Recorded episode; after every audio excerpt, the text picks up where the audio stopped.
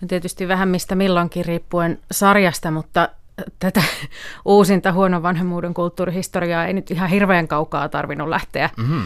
etsimään. Että mulla on itsellä kolme lasta ja aika lailla säännöllisesti arjessa tulee sitä kokemusta, että mä oon varmasti maailman huonoin vanhempi, enkä mä osaa mitään ja, ja on semmoinen jatkuva riittämättömyyden tunne. Hmm. Ja sitten on huomannut sitä, että, että tota, en ollenkaan ole yksin sen asian kanssa, että aika monet omanikäiset ihmiset, jolla on lapsia, tai ylipäätään lasten vanhemmat, oli ne lapset sitten aika lailla minkä ikäisiä tahansa, niin kokee semmoista tunnetta siitä, että teenkö mä nyt kaiken oikein ja pilaanko mä nyt lasten elämän, jos mä en tee sitä tai tätä tai tota.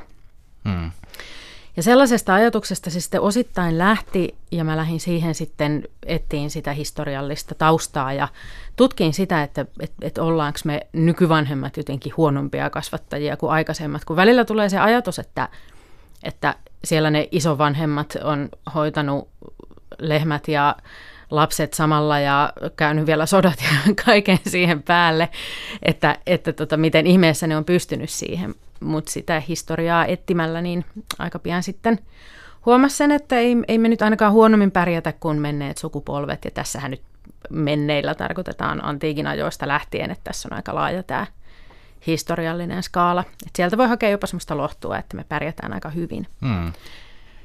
Niin sinä olet tänne Yle Radio yhteen toimittanut myös esimerkiksi luomiskertomusohjelma, joka on kirjallisuusohjelma. Ja kauhea akkasarja tuli tässä taannoin ja Musta aurinko melankolian kulttuurihistoriaa. Ö, niin tämä alkoi tämä kiristyslahjonta uhkailu, huono vanhemmuuden kulttuurihistoria al- alkoi ihan tässä hiljattain. No viime tiistaina viime ti- alkoi, 21. päivä. Millainen prosessi se on, kun saat tämmöisen ohjelmaidean, niin kuinka pitkä työ siinä on ennen kuin ensimmäinen osa tulee sitten ilmoille? No se vaihtelee kyllä aika paljon myös sen idean mukaan, että jos puhutaan vaikka musta aurinko melankolian kulttuurihistoriaa, niin se oli tavallaan semmoinen monen vuoden juttu, että mä olin aikanaan ennen kuin mä tulin Yleisradioon, niin istunut yhden luentosarjan yliopistolla melankolian kulttuurihistoriasta ja ja tota, se oli hirveän kiehtovaa ja sitten mä olin useamman vuoden Ylellä töissä – ja mietin sitä, että jotain mä haluaisin siitä tehdä. Hmm. Ja sitten me tehtiin Jukka Mikkolan kanssa kulttuurin huumehistoria ja pääsin tavallaan tekemään näitä sarjoja ja, ja miettiin, että mi, miten tätä voisi siinä toteuttaa. Ja tein sen sitten siihen, että silloin, silloin se oli hyvinkin, hyvinkin pitkä prosessi, mutta sitten taas, taas tota, vaikka kauhea akkasarja lähti niin, että kun tehtiin Venuksen koulua, kulttuurin seksihistoriaa – niin silloin mä törmäsin tähän Lilitin hahmoon ja siitä alkoi syntyä se idea ja aika pian sitten, sitten se idea meni ideointivaiheeseen. Mutta mitähän mä nyt sanoisin, jos jaksoja on, mulla on nyt ollut tuommoista seitsemää jaksoa noissa monissa sarjoissa, niin muutama kuukausi niiden tekemiseen, siihen varsinaiseen kirjoittamiseen ja editoimiseen ja sen sellaiseen menee, mutta ihan tarkkaa määrää on vaikea sanoa. Hmm. Teetkö haastatteluja näihin sarjoihin vai istutko kirjastossa lähinnä vai? No näiden sarjojen kanssa mä oon lähinnä istunut kirjastossa tai, tai kirjastosta hakenut kamaa ja istunut sitten siellä kotona keittiön tai olohuoneen pöydän ääressä hautautuneena semmoisten hmm. hirveän korkeiden kirjapinojen päälle. Että kyllä mä näissä on tehnyt lähinnä sen ihan itse sen tonkimistyön ja, ja se on aika nautinnollista, kun pääsee oikein tosi syvälle uppoamaan johonkin tiettyyn aiheeseen. Miten se, jos on seitsemänosainen sarja, niin miten se hahmottaa siinä ihan alkuvaiheessa sen kaaren? On, onko siinä, voi puhua draaman kaaresta mm. seitsemänosaisessa sarjassa? Onko se heti selvillä, että teetkö raamit aluksi ja sitten ryhdyt täyttämään niitä vai? Mm, joo, se menee ehkä enemmän niin päin usein, että mä alan lukea siitä aiheesta ja perehtyä ja syventyä siihen. Ja sitten pikkuhiljaa jossain vaiheessa mä rupean hahmottaa, että yleensä mä jonkun, niin kuin, jaan ne jaksot jonkinlaisen teeman kautta, että niitä yhden jakson sisältöä sääntelee joku teema. Hmm. Ja että sitten kun ne lukemisen kautta alkaa hahmottua, että mitä erilaisia teemoja jostain aiheesta nousee, niin sitä myötä sitten ne jaksot yleensä rupeaa syntymään myös. Hmm. Niin olet tehnyt, onko nämä kauheakkasarja ja teetkö nämä ihan yksin sitten ja tämä kiristyslahjunta?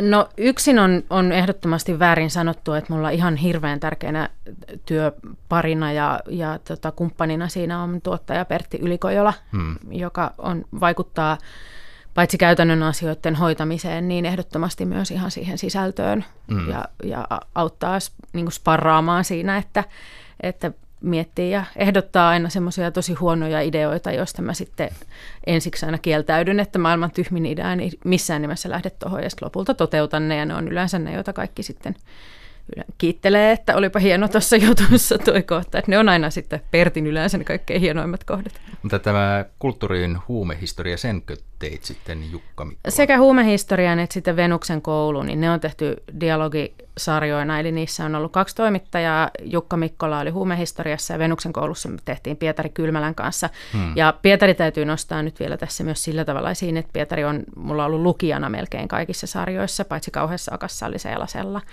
mutta muuten, ja, ja on myös semmoinen tukipilari siinä tekemisen aikana sitten usein, että saa myös muunlaista tukea siinä.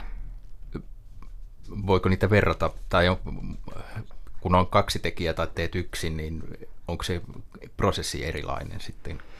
On se erilainen, vaikka noissakin me ollaan niissä yhdessä tehdyissä jonkin verran toimittu niin, että me tota, kumpikin niin kuin kirjoittaa tahollaan ja sitten hiotaan yhdessä.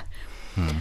Mutta mikä on ehdottomasti suuri ja ihana ero siinä, kun tekee yhdessä jonkun kanssa, on se, että silloin saa yleensä nauraa itsensä ihan tärviölle, että varsinkin Venuksen koulua tehdessä, niin sanoin, että sen, sen kirjoittamis- ja äänitysaikana, niin mulla ei ole varmaan koskaan ollut poskilihakset niin krampissa kuin mitä silloin oli, että, että se oli kyllä ihan tolkuttoman hauskaa hommaa. Tuleeko äänitarkkailija sitten mukaan siinä? Tai tämä... No meillä ei itse asiassa ole äänitarkkailija Aha. näissä sarjoissa ollut, että ne, ne äänitetään ihan itse ja, ja tota, okay. äänisuunnittelukin, että meillä on tunnarit usein on nyt monessa sarjassa tullut niin, että ne on jonkun äänisuunnittelijan tekemiä, mutta sitten se muu äänimaisema siellä, mitä on, niin se on sitten itse sinne nikkaroitua, että, että se se on sellaista mun lempipuuhaa, kun siinä pääsee oikein herkuttelee välillä ja käyttää luovuutta ja ideoimaan kaikkia semmoisia yllätyksiä sinne. Monipuolista työtä. Kuuluttajan vieraana on kulttuuritoimittaja Kaisa Pulakka. Onko jo uusista ohjelmista ideoita?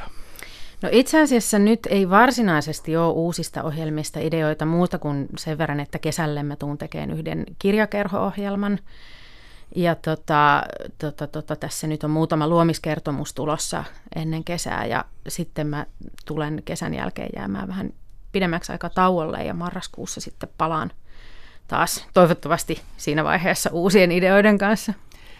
Kun teet työksesi kulttuuria niin- tai olet kulttuurin kanssa työksesi tekemisissä, niin miten vapaa-ajalla kulutatko kulttuuria? No ihan syntisen vähän nykyään, että luettua tulee jonkin verran vapaa-aikaankin ja televisiosarjoja, no niitä kyllä tulee tahkottua, mutta mun vapaa-aikani kyllä suurimmaksi osaksi tulee vietettyä hevosen selässä ja se on aika kivakin sen takia, että sitten se on ihan selkeästi erilaista siitä ää, työtekemisestä, niin siinä ne akut ja patterit jotenkin lataantuu ehkä selkeämmin kuin sillä, että menisi vaikka teatteria katsomaan, kun silloin jää semmoinen analysointivaihe selvästi tai herkästi päälle.